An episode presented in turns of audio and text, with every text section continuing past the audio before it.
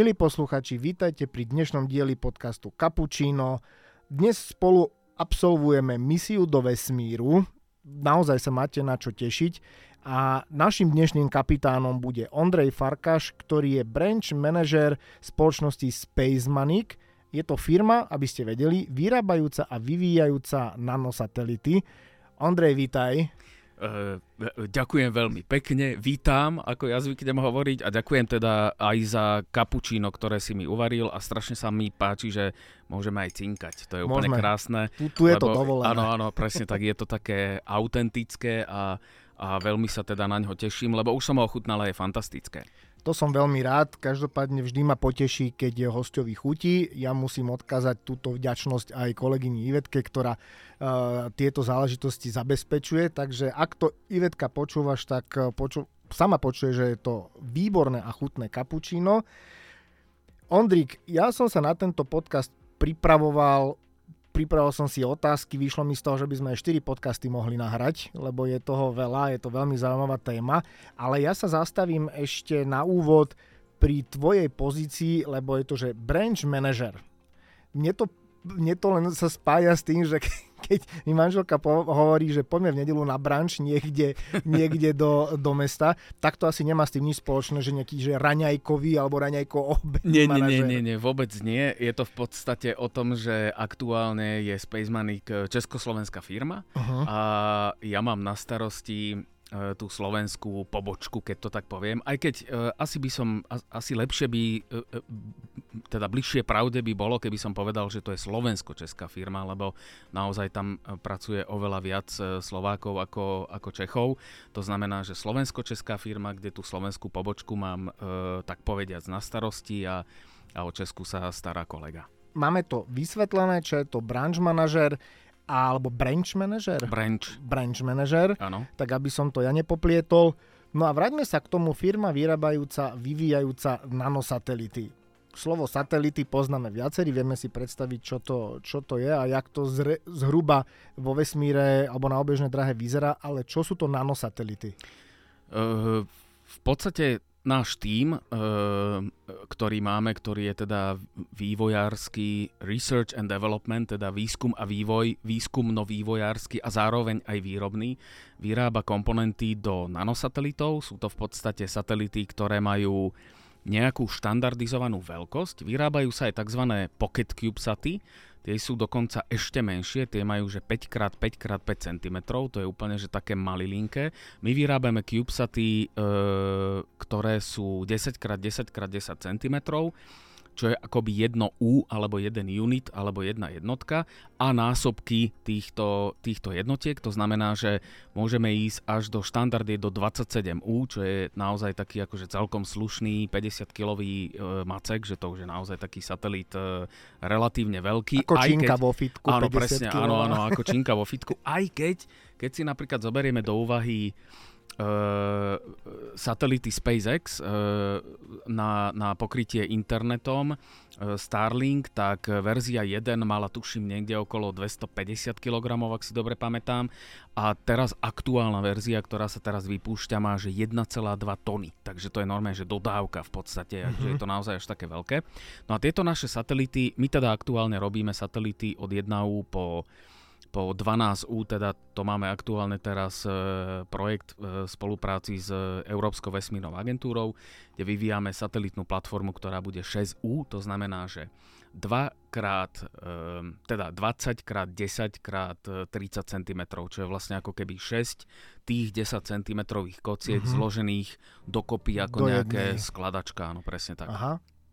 Fascinujúce, každopádne, ale určite sa mnohokrát stretávate s rôznymi technologickými výzvami, jak niečo takéto postaviť, tak možno aké sú také najčastejšie tie výzvy, ktoré, ktoré absolvujete?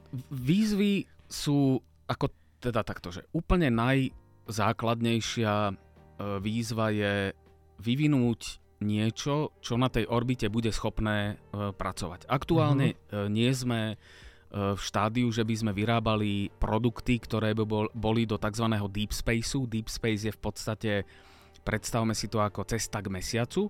My robíme satelity, ktoré sú na tzv. tzv. nízkej orbite. Nízka orbita je niekde okolo 500 km, to znamená, že tie satelity sú vystrelené do výšky 500 km a na tejto orbite krúžia okolo Zeme. A musíme sa potýkať s tým, že tá, tá družica alebo ten satelit musí prežiť štart, čo je teda akože celkom zásadné vibrácie. To keď si pomenieme na štart posledného e, Starshipu, tak tam lietali betóny hore-dole, lebo to je naozaj akože extrémne otrasy. Máme tam proste vákuum, máme tam, nemáme tam žiadnu atmosféru, to znamená, že neprenáša sa nám tam e, teplo dostatočne dobre a vhodne, to znamená, že tie zariadenia musia byť relatívne teplotne stabilné, aby sa neuvarili alebo aby nezamrzli. No a potom tam máme samozrejme radiáciu, pretože tie satelity nechráni atmosféra a aby sme to tak úplne že zjednodušili, tam sú všelijaké ťažké jóny a podobne a predstav si to ako nejaké nábojnice, ktoré lietajú a prelietávajú ako keby cez tú elektroniku a dokážu spôsobiť dokonca za istých okolností aj jej poškodenie. To znamená, že musíme aj komponenty, ktoré používame, používať také, ktoré sú schopné týmto všelijakým radiačným vplyvom odolať, lebo nás všetkých na Zemi chráni atmosféra, ale ten satelít e, tá atmosféra nechráni, lebo tam nie je, lebo je tam proste, teda ono sa tam nachádza nejaký nejaké atómy sa tam nachádzajú, alebo áno, presne tak, ale rozhodne to nie je toľko ako, ako v atmosfére. Ja rozmýšľam iba nad tým, že jak, to, jak teraz vyzerá tá raketa, ktorá, ktorá vynáša, vynáša ten satelit, lebo jak si spomínal, posledný štart SpaceX, čo čo posielali na, na obežnú dráhu, respektíve do vesmíru, tak sme to videli presne tak, nejak veľké teplo, lietajú betóny a veľký kúdel dymu, ľudia si to fotia. Jak vyzerá štart takejto rakety, ktorá vynáša vaše satelity? My, e, závisí od toho, že, že ktoré. Ak sa bavíme o predošlých misiách, tak my máme aktuálne za sebou e, štart na indickej rakete, potom uh-huh. štart na Sojuze, teda na ruskej rakete a gro aktuálnych satelitov, na ktorých sme e, spolupracovali aj, aj s týmom zo Space Manicu, e, štartujeme e, z Falconu, teda Falcon 9 so, so, so spoločnosťou SpaceX, ktorá zabezpečuje tie štarty asi najlepšie, keď to tak poviem. To znamená, že vieš plus mínus, kedy to bude štartovať, vieš, že sa to na tú obežnú dráhu dostane a podobne. Čo napríklad pri tých ostatných, to akože takto, že samozrejme, že Rusi štartujú na, na obežnú dráhu spolahlivo, o tom pokoj. Teraz samozrejme s nimi štartovať nie je možné a teda rozhodne by sme sa do tejto, týmto smerom ani nepúšťali. Ale keď sa bavíme napríklad o tej, o tej indickej rakete, ktoré sú tiež ako spolahlivé, o tom pokoj, ale my sme, ja neviem, sa dozvedeli o tom, že štartujeme snáď dva týždne predtým, ak si dobre pamätám, uh-huh. kolegovia mi to tak spomínali a bolo to tam umiestnené ako keby v tom eh, deployeri alebo v tom vyplúvači alebo vypúšťači niekoľko mesiacov. Vesmírny prak. Áno, áno, ale my sme to inak nazvali nejako, uh, teda ja, ja som vymyslel taký názov, volá sa to, že kysnička. Aha, a to je ako keby taká krabička. Dóza, dóza. Áno, áno, dóza, presne z ktorej sa ten satelit ako keby tak mechanicky, že vypluje Aha. do toho vesmíru keď, keď rozprávaš o tom, že o tej spolahlivosti, ja som si to predstavil tak, že, že použijete indickú raketu a ona proste zrazu odbočí a vypluje, vypluje ten satelit úplne niekde inde, ako bolo určené. To sa stáva niečo také? Stáva, stáva sa. Dokonca teraz e, naposledy takým našim kamarátom z Estónska sa stala taká vec nepríjemná, že e, púšťali, tuším, svoj druhý satelit, ak sa teda bavíme o tomto týme, a tento satelít sa dostal na orbitu, ale vlastne tá kysnička alebo ten deployer nezafungoval mhm. správne a tým pádom to vyzerá tak, že to stále v tom deployeri ostalo. Vôbec sa ten satelit mimo toho tej kysničky nedostal. Aby som to vysvetlil, vlastne satelit, keď sa do tej, do tej kysničky, z ktorej sa to vystreluje už v tom vesmíre umiestni, tak on musí byť vypnutý. To znamená, že musia tam byť mhm. vypnuté všetky systémy, rádia a podobne. Je to inak veľmi podobné, ako keď si sadáš do lietadla a pilot ťa vyzve, že a teraz telefón, presne tak, že, že dať si ten, Aha, okay.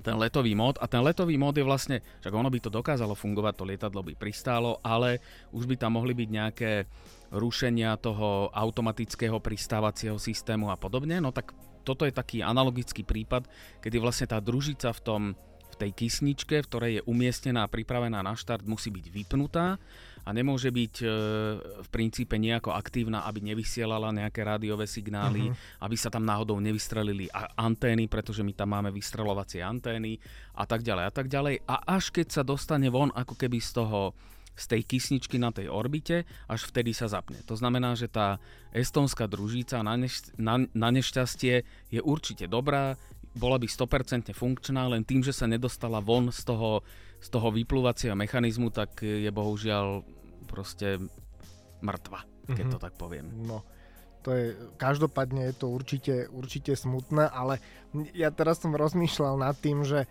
ako to vlastne vyzerá, že vy teraz vyrobíte tú družicu, má nejaký účel, všetko proste funguje a potrebujete ju teraz dostať do tej rakety a do vesmíru. A jak to funguje, že zdvihneš telefón, v zozname pozrieš Elon Musk, zavoláš mu, počuj, starý, potrebujem eh, poslať družicu do vesmíru, kedy máš vo, voľné miesto, kedy máš voľnú kysničku, aby som mohol poslať ten, eh, ten satelit do, do vesmíru. Ja, ja, ja neviem si to predstaviť, jak to funguje. Toto je fakt, že veľmi zaujímavá otázka a, a dostávam ju pomerne často.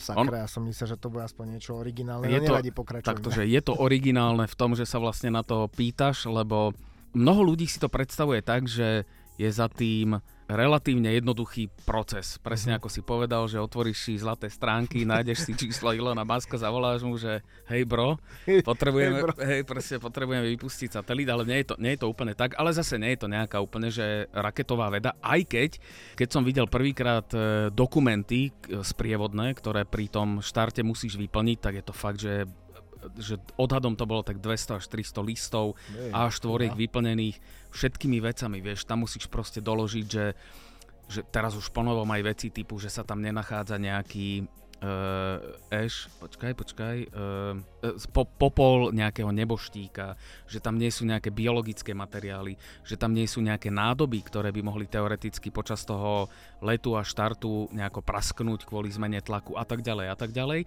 Ale funguje to tak, že existujú tzv. môžeme to nazvať, že cestovné kancelárie, uh-huh. ktoré majú na tom satelite tú, ten priestor na tú kysničku kúpený. Hej? Že oni si tam kúpia, čo ja viem, 200 kg a teraz tam namontujú tú kysničku a tá má nejaké štandardy. To znamená, že keď firma ako sme my postaví ten, ten CubeSat alebo hociakej veľkosti a kúpi si to miesto v tej kysničke, tak my vieme, že keď prídeme to tam integrovať, e, väčšinou sa to integruje teda naše satelity v Berlíne, takže keď prídeme do toho Berlína, tak vieme, že to tam bude pasovať, že tam budú správne rozmery, že sa to tam správne ako keby zacvakne uh-huh.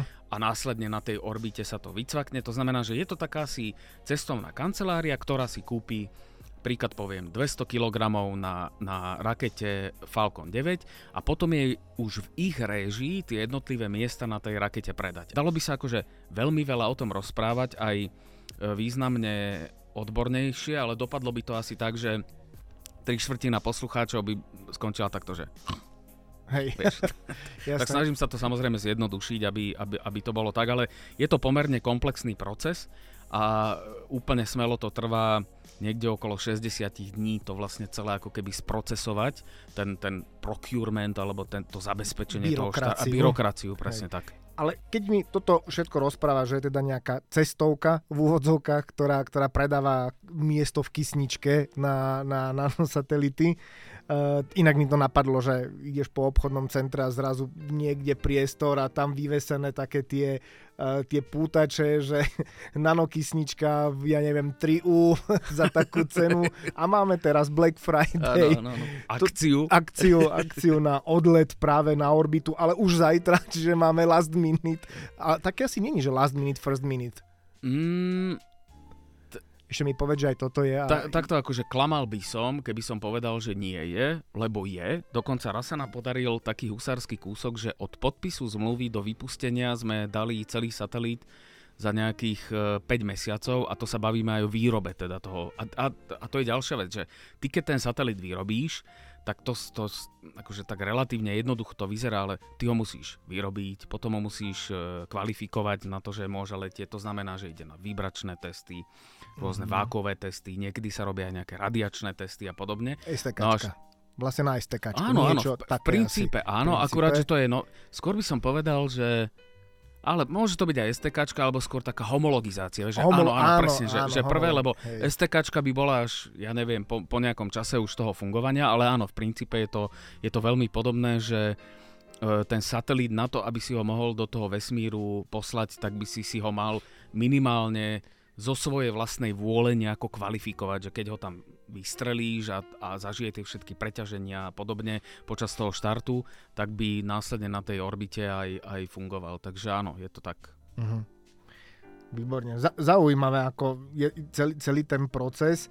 A ja som mal pripravenú otázku, ale nedá mi ešte sa opýtať, že ako vyzerá taká výroba. To teraz si mám predstaviť nejakú halu, alebo proste prídeš domov a máš na to izbu, a respektíve miestnosť, kde jednoducho máš dielňu a doma si vyrábaš satelity, ale to asi, to asi nebude ono.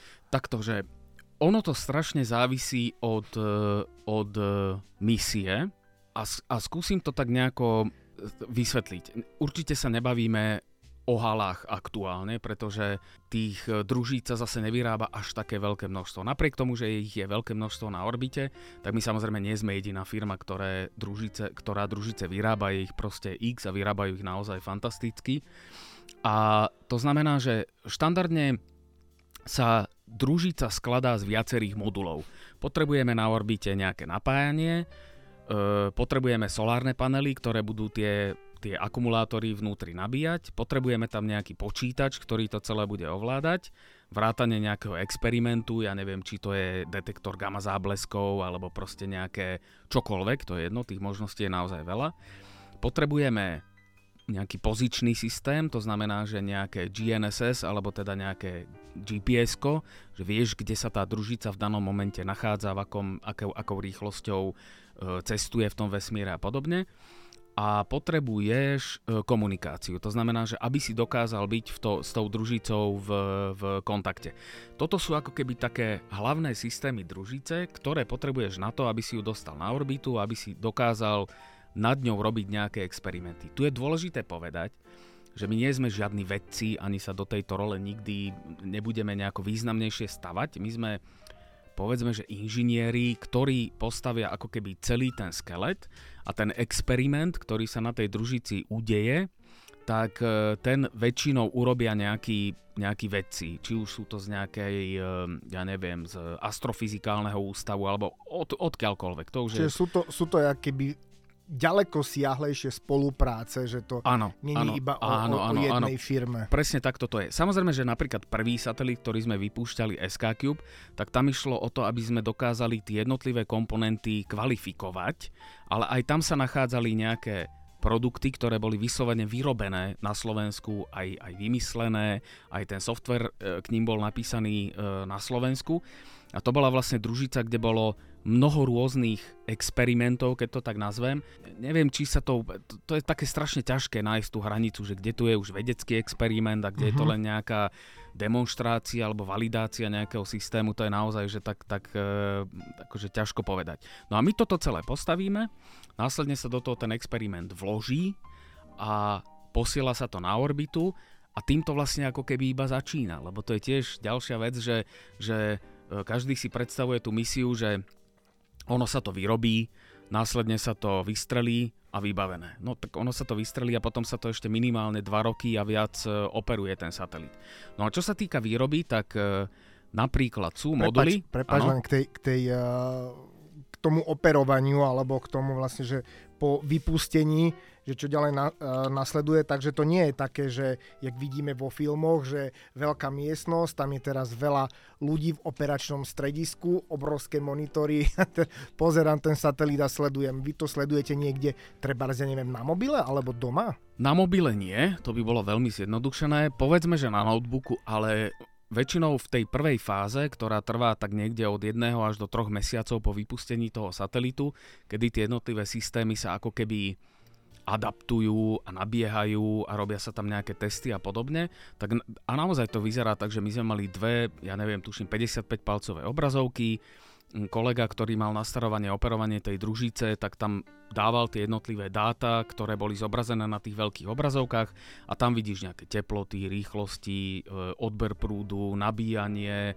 a tak ďalej a tak ďalej. To znamená, že je to podobné a, a bolo nás tam ale 10 povedzme, lebo naozaj, že Takže pomerne... malé operačné stredisko. Áno, presne tak, také malé, také malé operačné stredisko, ale ešte, aby som sa vrátil k tej výrobe, No, lebo to- to, je... presne hej, to som je, sa chcel hej, k tomu to, vrátiť. to, to je zaujímavé.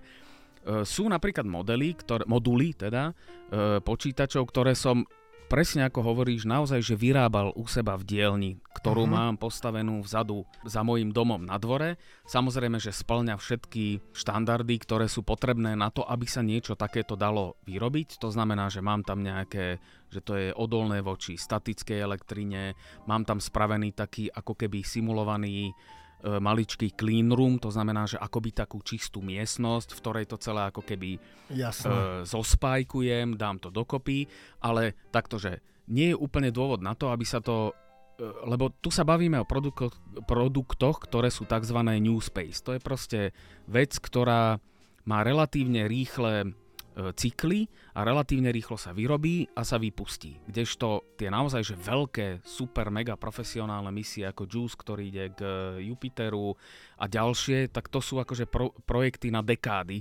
Tam sa proste absolútne žiadna chyba nepripúšťa, ale tam sa bavíme naozaj o o 100 miliónových až miliardových projektoch, čo v našom prípade my tak nemôžeme robiť, lebo si to nemôžeme dovoliť ani tí výskumníci, takže my to robíme samozrejme e, kompromisne. Ale potom napríklad to skladanie tej, uh-huh. toho celého modulu prebehlo, e, napríklad sme robili moduly, e, na, na, ktoré by mali byť teda použité v misii Deep Space, to znamená, že malo by to ísť na mesiac a tie sme stavali v clean roome alebo v čistej miestnosti, ktorá sa nachádza na Fakulte elektrotechniky a informatiky Slovenskej technickej univerzity. A tam už sme teda tú dosku oprali, sa tomu hovorí, to znamená, že sme si doniesli nádobu, v nej sme ma- mali 99,9% alkohol, tam sa to pekne očistilo, vyfúkalo sa to dusíkom, následne sa tie komponenty zalepili, to je tiež dôležité, že potom ako sa prispajkujú, tak ich tam ešte musíš zalepiť, aby vydržali tie otrasy, no a následne sme to tam otestovali, zabalili do špeciálnych krabičiek, ktoré sú na to určené a poslali teda tomu, tomu odberateľovi, ktorý v priebehu najbližších rokov bude tie, tie moduly vypúšťať e, na mesiac. Takže ten, ten úvodný proces môže byť taký, že áno, nechcem to tak povedať, že vieš si to zložiť bežnej dielni, lebo naozaj nemám doma bežnú dielňu, akože je relatívne nebežná, lebo tam mám proste mikroskop a všetky zariadenia a podobne a, a takú tú simulovanú e, čistú miestnosť, ale to finálne skladanie proste musí prebehnúť tak, ako to vidíš aj v tých filmoch, že mali sme, vieš, na hlave také tie čiapočky, Toto som sa Áno, chcel, presne, toto som sa na chcel opýtať. brade, na sebe sme mali taký ten overall, akože vyzerali sme jak Teletubbies, takže bolo to naozaj že veľmi, ve- veľmi vtipné. Aj tak stojíme vlastne v tom aj so zástupcami e, fejky a, a bolo to naozaj že veľmi, Vesmírny veľmi... teletabis, to E, presne, ves, vesmírny je no a tam, tam sme to zložili celé. je, je to fascinujúce, ale každopádne mi, mi príde, že, že, to je jak, že to je ako splnený sen pre napríklad pre modelárov. Keď si predstavíme, že mod, pre modelára je, je vášeň a láska, že si zloží, či už je to nejaký model lode, lietadla alebo čokoľvek, tak toto vesmírne modelovanie, akože ak, keď to mám tak laicky povedať, že to je splnený sen, že poskladáš si to, no, pos, poskladáš, poskladáte to, ale že ste toho súčasťou a vo finále je to nejaký produkt, niečo, čo vypúšťaš na orbitu do vesmíru, to musí byť niečo fascinujúce, že vo finále, keď vidíš, že to vyštartuje, vy bývate aj vôbec napríklad pri tých štartoch tej rakety, sledujete to nejako? Pri štarte indickej sme neboli, pri štarte ruskej kolega bol, takže on videl štartovať e, Sojuz na orbitu. A on teda videl aj štarty e, Falcon 9. Priznám sa, že ja som nikdy pri štarte nebol, ale pred e, asi mesiacom alebo mesiacom a pol som bol dva týždne na Tajvane a tam bola jedna e, slečna z, zo spoločnosti Axiom Space, čo je akože obrovská firma, ktorá ide e, stavať inak aktuálne vesmírnu stanicu. To znamená, že oni sa vlastne inak pripoja k iss Uh-huh. s tými svojimi modulmi a iss je na konci ako keby životnosti a tá v priebehu niekoľkých rokov, nepamätám si presne, bude ako keby deorbitovaná, zhorí v atmosfére a ostane tam ako keby už len ten axiom.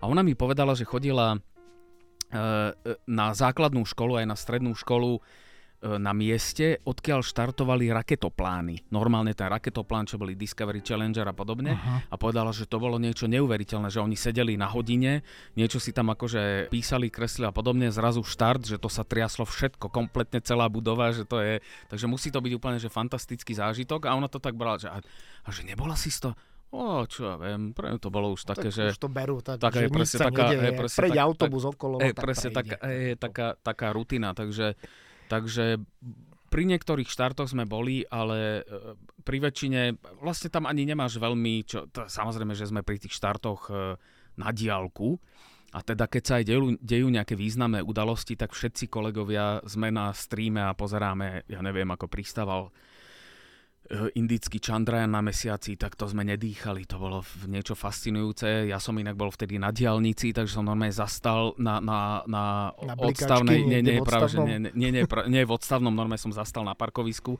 a tam som to pozeral, lebo to bolo naozaj že neuveriteľné a fascinujúce. Takže sledovať to určite sledujeme. Ale uh, ja sa teda na to ešte len chystám, kedy budem vidieť štartovať raketu. Dúfam, že sa mi to podarí. Môžem si zaklopať, Zaklop, že? Zaklopem aj ja. Hej potom, keď budeš toho svetkom, tak uh, si nahráme ďalší podcast, ano, ano. lebo zaujímajú ma už teraz tie dojmy a to po, tam počkaj, ešte, ešte áno, a, a ešte prepač, to, toto som chcel povedať s tými modelármi, to si perfektne povedal, to je úplne, že, že parádny prí, príklad, inak ja tiež som, keď som bol ako dieťa, v, ešte v podstate z hlbokého komunizmu, alebo teda tesne potom, ako skončil, tak som chodil na železnično modelársky krúžok. A je, a je to tu. Áno, ja je to tu. Vedel, ale niečo tým, tomu také predchádzalo. Áno, ale s tým, že ja som som vôbec nemal na starosti tie modely, ale tú elektroniku okolo toho. No a my sme sa teraz dostali do fázy, že vlastne robíme to, čo robili modelári v tých 80 90 rokoch, že my si tie veci musíme vyrobiť, teda vyrobiť, naprojektovať nejakú, nejaký plošný spoj, dať ho vyrobiť niekde, následne ten plošný spoj osadiť, nás, následne ho oživiť, zistiť, prečo polovica vecí po prvom spustení nefunguje, lebo je tam, ja neviem, nesprávny software, alebo som zabudol tam nejaký rezistor naspajkovať a podobne. Takže je to taká, taká pomerne e, komplexná práca. Zľahčujem to samozrejme, lebo sa to robí v nejakých fázach a podobne a vyžaduje si to nejaké vedomosti a tie ja nemám a preto sú na to v Space Maniku kolegovia, ktorí sú v tomto úplní megaprofíci. Je to fascinujúce počúvať a príde mi to ako splnený sen, keď, eh, keď počúvam, čo, čo rozprávaš. Ale spomínal si ten mesiac a mne v rámci, eh, v rámci nejakej aktuality napadlo, že vieme, že sa chystá vlastne misia Artemis, ako na odvr- myslím, že to je na odvrátenú stranu mesiaca, ak sa nemýlim. Ak si dobre pamätám, tak to bude čisto iba oblet. Nejaký iba oblet, pe- ale že pôjde ano. aj na, na ano, odvrátenú logicky, stranu, áno, áno, áno, stranu presne tak, že ona, ona vlastne ako keby obletí mesiac z opačnej strany a, a vráti sa na zem. Ano. Ale zachyt, neviem, že či si zachytil, eh, lebo ja som zachytil takú informáciu, že sa možno ešte nevie, že či tam pôjde ľudská posádka, alebo to bude len, eh, len nejaký akože bezposádkový oblet, lebo aspoň čo som čítala, možno, možno to nie je úplne úplne správna informácia, lebo neviem si ja tie zdroje overiť samozrejme, ale že mala, alebo nejaká tá prvotná, prvotný cieľ bol, že aby tam išiel jeden muž, jedna žena, ak, ak, správne, ak si správne pamätám, ale ne, neviem, možno ty vieš viac o tej, o tej misii, jak ja. Priznám sa, že uh, mám asi také trojmesačné okno podľa mňa, alebo niečo podobné, to znamená, ja mám že... úplné okno, také aj, francúzske. Áno, takže... to, aj, hej, to mám aj ja štandardne, ale, ale v tomto mám trojmesačné okno. E, pamätám si, že e, naposledy som o tom kde si rozprával a viem, že by malo ísť o obled s ľudskou posádkou, ale kedy a či, či to, to bude ten, či, či, či tá najbližšia misia Artemis bude s ľudskou posádkou, to neviem, to, už, to si naozaj nepamätám, ale myslím, že ľudia si to celkom jednoducho e, dohľadajú. Nemyslím si, že by šlo o tak malú posádku. To, že vždy, keď tak nad tým uvažujem, aj keď vlastne... Ako myslel však... som, že by to malo byť zastúpenie, samozrejme asi vo väčšom počte, mm-hmm. že asi iba dvaja by, dvaja by neboli jak vo Falcone, keď, eh, keď leteli ako, ako pokusné králíky, ale však dopadlo to, dopadlo to výborne. Áno, áno, áno. To, ale... Akože tieto ľudské misie, to je to už je úplne iný vesmír. Tam a akože, iný level. Aj, no. aj iný level, proste tam, tam tam akože, uh, jak, jak hovoria Američania, failure is not an option, že proste uh, teda zlyhanie nie je možnosť, tak tam to tak proste musí byť, lebo ten ľudský život je akože úplne, že alfa, omega uh, tých misií. Popri tom by som sa ťa chcel opýtať jednu vec a to je, a nedá mi to, myslím, myslím na to od začiatku, a to je, predstavme si situáciu, že kebyže si máš, alebo kebyže, kebyže máš zorganizovať vesmírny piknik niekde proste vo vesmíre, na ktorejkoľvek planéte, napríklad na mesiaci. Povedzme si, že na mesiaci, to je asi tak najbližšie. Čo by si si so sebou zobral?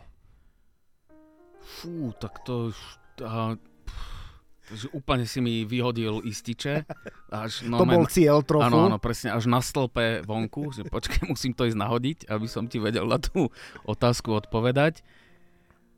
Ako prvé mi napadlo, že by som si zobral céry, ale uh-huh. to mhm. mi vôbec nepríde ako dobrý nápad a už vôbec, a už vôbec nie ako, ako bezpečný nápad. Mm. A do, zoberme to tak, že je to už v takom štádiu, že ja neviem, že lety do vesmíru sú, uh, sú bežné, uh, je, to, je to bezpečné, ale máš proste možnosť si urobiť piknik na vesmír, vo vesmíre na mesiaci, že čo by si si so sebou zobral. A nemusí byť, že ani koho, ale čo? Áno, áno, rozumiem, rozumiem. Akože stále... Flašu vína, flašu proseka. No, čo ja viem, to si... Neviem, neviem. To, to, Keď si zoberieme napríklad tú gravitáciu a podobne, že keď... Akože takto, že mi, minimálne čo, čo si viem 100% predstaviť, že by som si extrémne užil je to, že by som mal proste e, oveľa menšiu hmotnosť. To je úplne, že pecka. Inak vidíš, to, je, to mi nenapadlo a to, to ja asi by, už by som teraz išiel na, Áno, presne, ja na tiež, ten mesiac. Je, presne, že, že toto mi napadlo ako jedna z prvých vecí, ale tu si nemusíš so sebou zobrať, lebo tu už tam máš so sebou, teda aspoň ja ju nosím okolo seba, túto okolo pása. To znamená, že, že asi tak.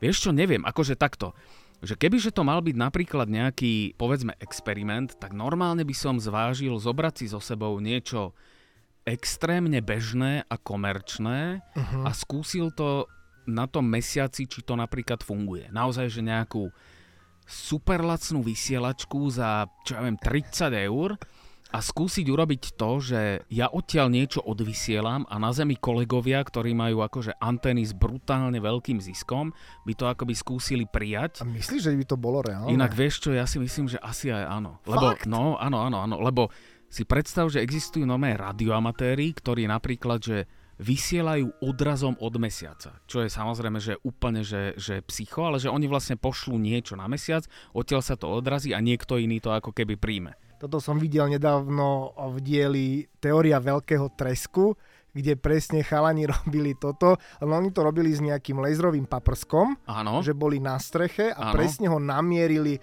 na nejaký bod na mesiaci Áno. a skúmali to vlastne cez počítač, že vyšlo ten paprsok uh, vlastne na mesiac a čakali na ten odraz, kým sa vráti späť. Aha, Teraz okay. mi to úplne napadlo, to nebol rádiový signál, bol to nejaký, hej, hej. nejaký laser hovorím si, chlapci, ja si, že ja scenárista si... si asi odletel, hej, ale vyzerá, hej, že nie. Význam.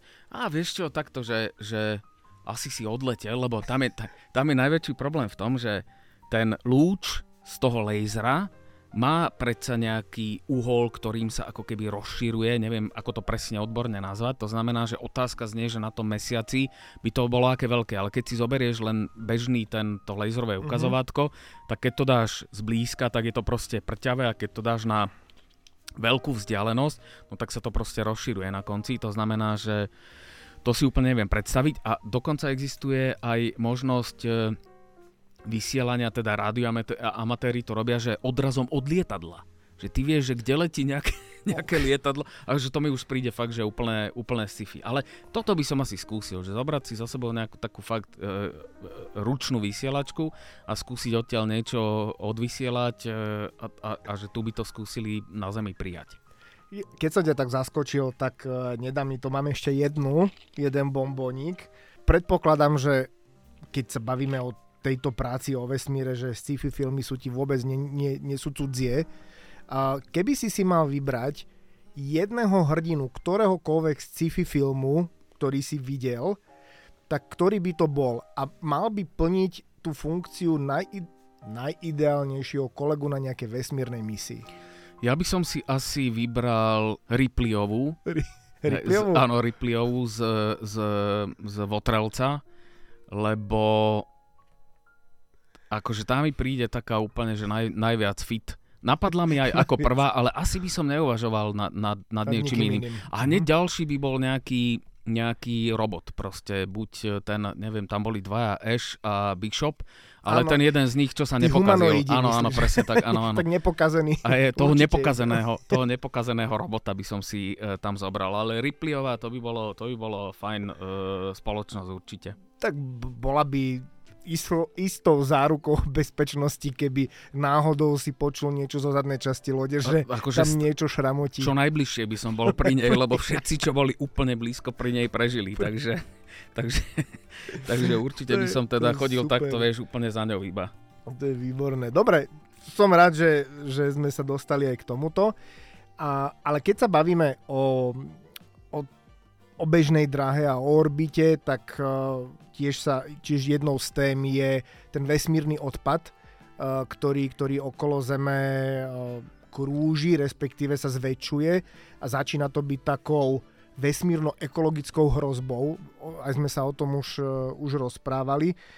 Aký, máš, aký máš ty na to, na to názor? Čo s tým vôbec vieme robiť? Alebo dokonca, čo s tým vy viete robiť ako, ako vesmírna firma?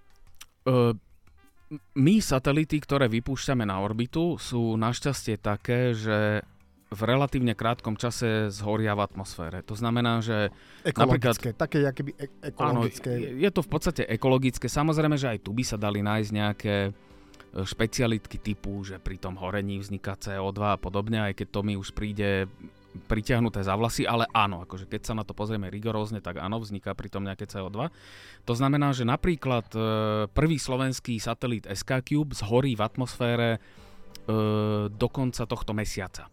To je dokonca, mm-hmm. že takto blízko, že on je teraz v nejakej výške niekde okolo 200-300 km, ak si dobre pamätám, to znamená, že čoskoro zhorí, ale napríklad sú... Uh, je tak do Banskej Bystrice. Áno, plus minus. Áno, áno, nie je to, nie, nie. Inak však tá, tá pôvodná orbita bola tuším niekde okolo 550 alebo 560 km, čo tiež nie je až tak ďaleko.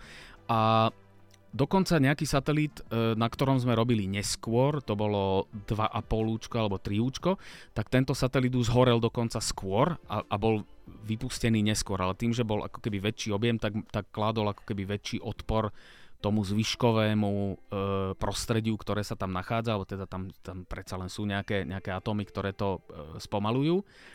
A, a názor mám na to taký, že súhlasím s tým, čo aktuálne sa rieši vo svete. To znamená, že každá družica, ktorá po nejakom roku, tuším, že nás čakajú ešte 2 roky, bude vypustená, tak bude musieť mať na sebe systém automatického deorbitingu, to znamená, že automatického e, zníženia tej, tej e, obežnej dráhy na takú, aby to zhorelo vlastne v tej, v tej atmosfére.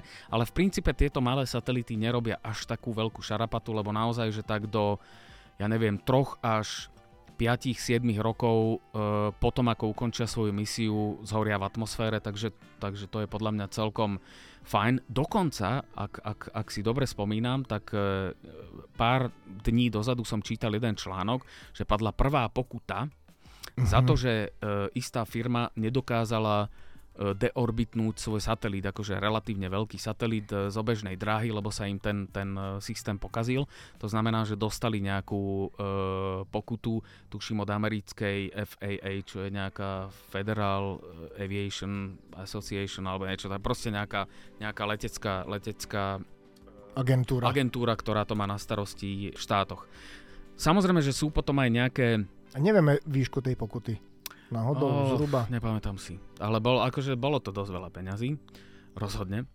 A e, čo si, čo, čo, čo sú ešte nejaké také, také aktivity alebo nejaké také nápady, je, že mať nejaké satelity, ktoré by na orbite dokázali ten odpad povedzme, že chytiť a zniesť niek na nižšiu orbitu alebo poslať na nižšiu orbitu. Akože je to možné, ale to sú tak komplexné orbitálne manévre, že ja si to naozaj neviem až tak úplne presne predstaviť. Navyše, napríklad náš satelit sa pohybuje rýchlosťou niekde okolo 7 km za sekundu. Takže si uh-huh. zober, že to odletí, ja neviem, že odtiaľ to do, z Bratislavy do Senca za 2 sekundy alebo za 3 sekundy povedzme. A teraz v takejto rýchlosti ako keby to máš nejako chytiť, aj keď povedzme, že letíš za, t- za tým, ale stačí, že letíš už trošku inak z boku a podobne, že to sú naozaj že oh- ohromné rýchlosti. A čo robí veľké problémy sú predmety menšie ako 10 cm, lebo tie sa veľmi ťažko napríklad identifikujú. Satelity veľkosti našich satelitov, to znamená, že tie CubeSaty 10x10x10 cm sú vlastne zmapované. Takže ty mhm. vieš, kde sú, ako sa pohybujú, ak sa nejaký blíži, povedzme k ISS, tak vieš urobiť nejaký orbitálny manéver.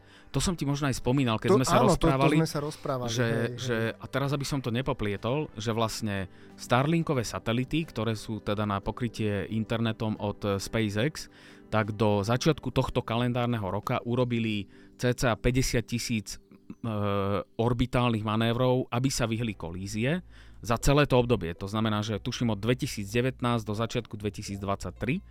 A teraz od 2023 za 6 mesiacov urobili ďalších 50 tisíc. To znamená, že predtým im to trvalo, ja neviem, 4 roky alebo 3 roky. Áno, áno, áno. Rovnaký to počet. a teraz, áno, presne. A teraz za, za 6 mesiacov to znamená, že už aj tie družice samotné musia mať tzv collision avoidance system, alebo teda pre, pre, prevencia kolíznych e, situácií alebo, alebo niečo podobné priamo na palube, aby sa dokázali prípadnej zrážke vyhnúť. No a... Ale to mi tak príde, prepáč, to, to je akýby presne ten dôkaz od toho januára 2023 doteraz, že ten vesmírny odpad rastie, že je toho stále viacej a viacej.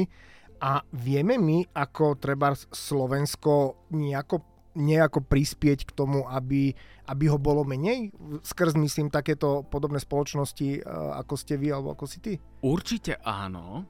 Dokonca je jedna skupina, skupina pánov, ktorí, ak si dobre spomínam, sú z Košíc a oni spravili nejaký, nejakú aplikáciu, ktorá slúži vyslovene na toto. To znamená, že zbierajú dáta o všetkých družiciach, ktoré sa na orbite nachádzajú z dostupných zdrojov, teda, lebo však tých zdrojov je viacero a oni to ako keby dávajú do jednej aplikácie, to znamená, že majú to nejak ako keby zagregované v jednej, na, na jednom mieste. Mhm. Pecka. A, a, a to znamená, že bežný človek ako ja si viem stiahnuť aplikáciu a pozrieť si, že kde teraz satelit je, alebo už to bude asi vysoko odborné? Takto, že neviem, či konkrétne túto aplikáciu, ale určite si vieš stiahnuť úplne bežne aplikáciu, v ktorej vidíš e, satelity, ktoré okolo Zeme krúžia. Dokonca satelity na, na predpoveď počasia americké dokážeš aj príjmať. Oni vysielajú fotky Zeme, a normálne to dokážeš príjmať bežnou vysielačkou za presne to, čo som hovoril, že by som si ju zabral na mesiac za 30 eur a dokážeš ten signál prijať mm-hmm. a následne dekódovať a vidíš tam normálne ako keby aktuálnu fotku Zeme. To znamená, že to je tiež také celkom zaujímavé. To môžem ti teda potom následne ukázať, ako taká fotka vyzerá, ale to pískanie je naozaj že veľmi Intenzívne. Uh, intenzívne a zábavné. Je to podobné, ako kedysi boli v 80 90 rokoch tie modemy. Vieš, že to tak presne, vlastne, presne, presne to no. mi napadlo, keď ano, sa pripájala, to, to bolo vždy také up, zábavné. Hej, tak my sme to volali, presne, že presne. medveďku dial-upku. Takže dial-up pripojenie, keď sa pripájalo. Tak toto je také veľmi podobné. Každopádne, Ondrik, ďakujem veľmi pekne za, za úžasný rozhovor a za to, že si uh, prišiel prijal pozvanie ku kapučínu, ešte lepšie, že ti chutilo. A dúfam, že si sa dobre cítil. Perfektne a ja ďakujem práve, že za pozvanie je to úplne, že e, obrovská podsta. Naozaj veľmi, veľmi ďakujem. Pre mňa, pre mňa taktiež. Pripravil si Ondrík pre nás také prekvapenie. Do štúdia doniesol e, dva také casey, kde sú tie nanosatelity. Áno, v jednom sa... je nanosatelit a v druhom sú moduly, ktoré vyrábame. Áno. A tie nájdete určite teatri.com pod týmto podcastom, takže určite neváhajte a nazrite, lebo to je fascinujúci pohľad. Tak Ondrik, ešte raz ďakujem veľmi pekne. Vidíme sa pri ďalšom dieli, lebo ďakujem, ešte, ďakujem. Je, ešte je o čom pokecať. A milí poslucháči, verím, že sa vám tento podcast páčil. Ak vám napadnú otázky, kľudne napíšte do komentára, či už na LinkedIne, alebo v rámci článku na teatri.com a počujeme sa na budúce. Majte sa krásne.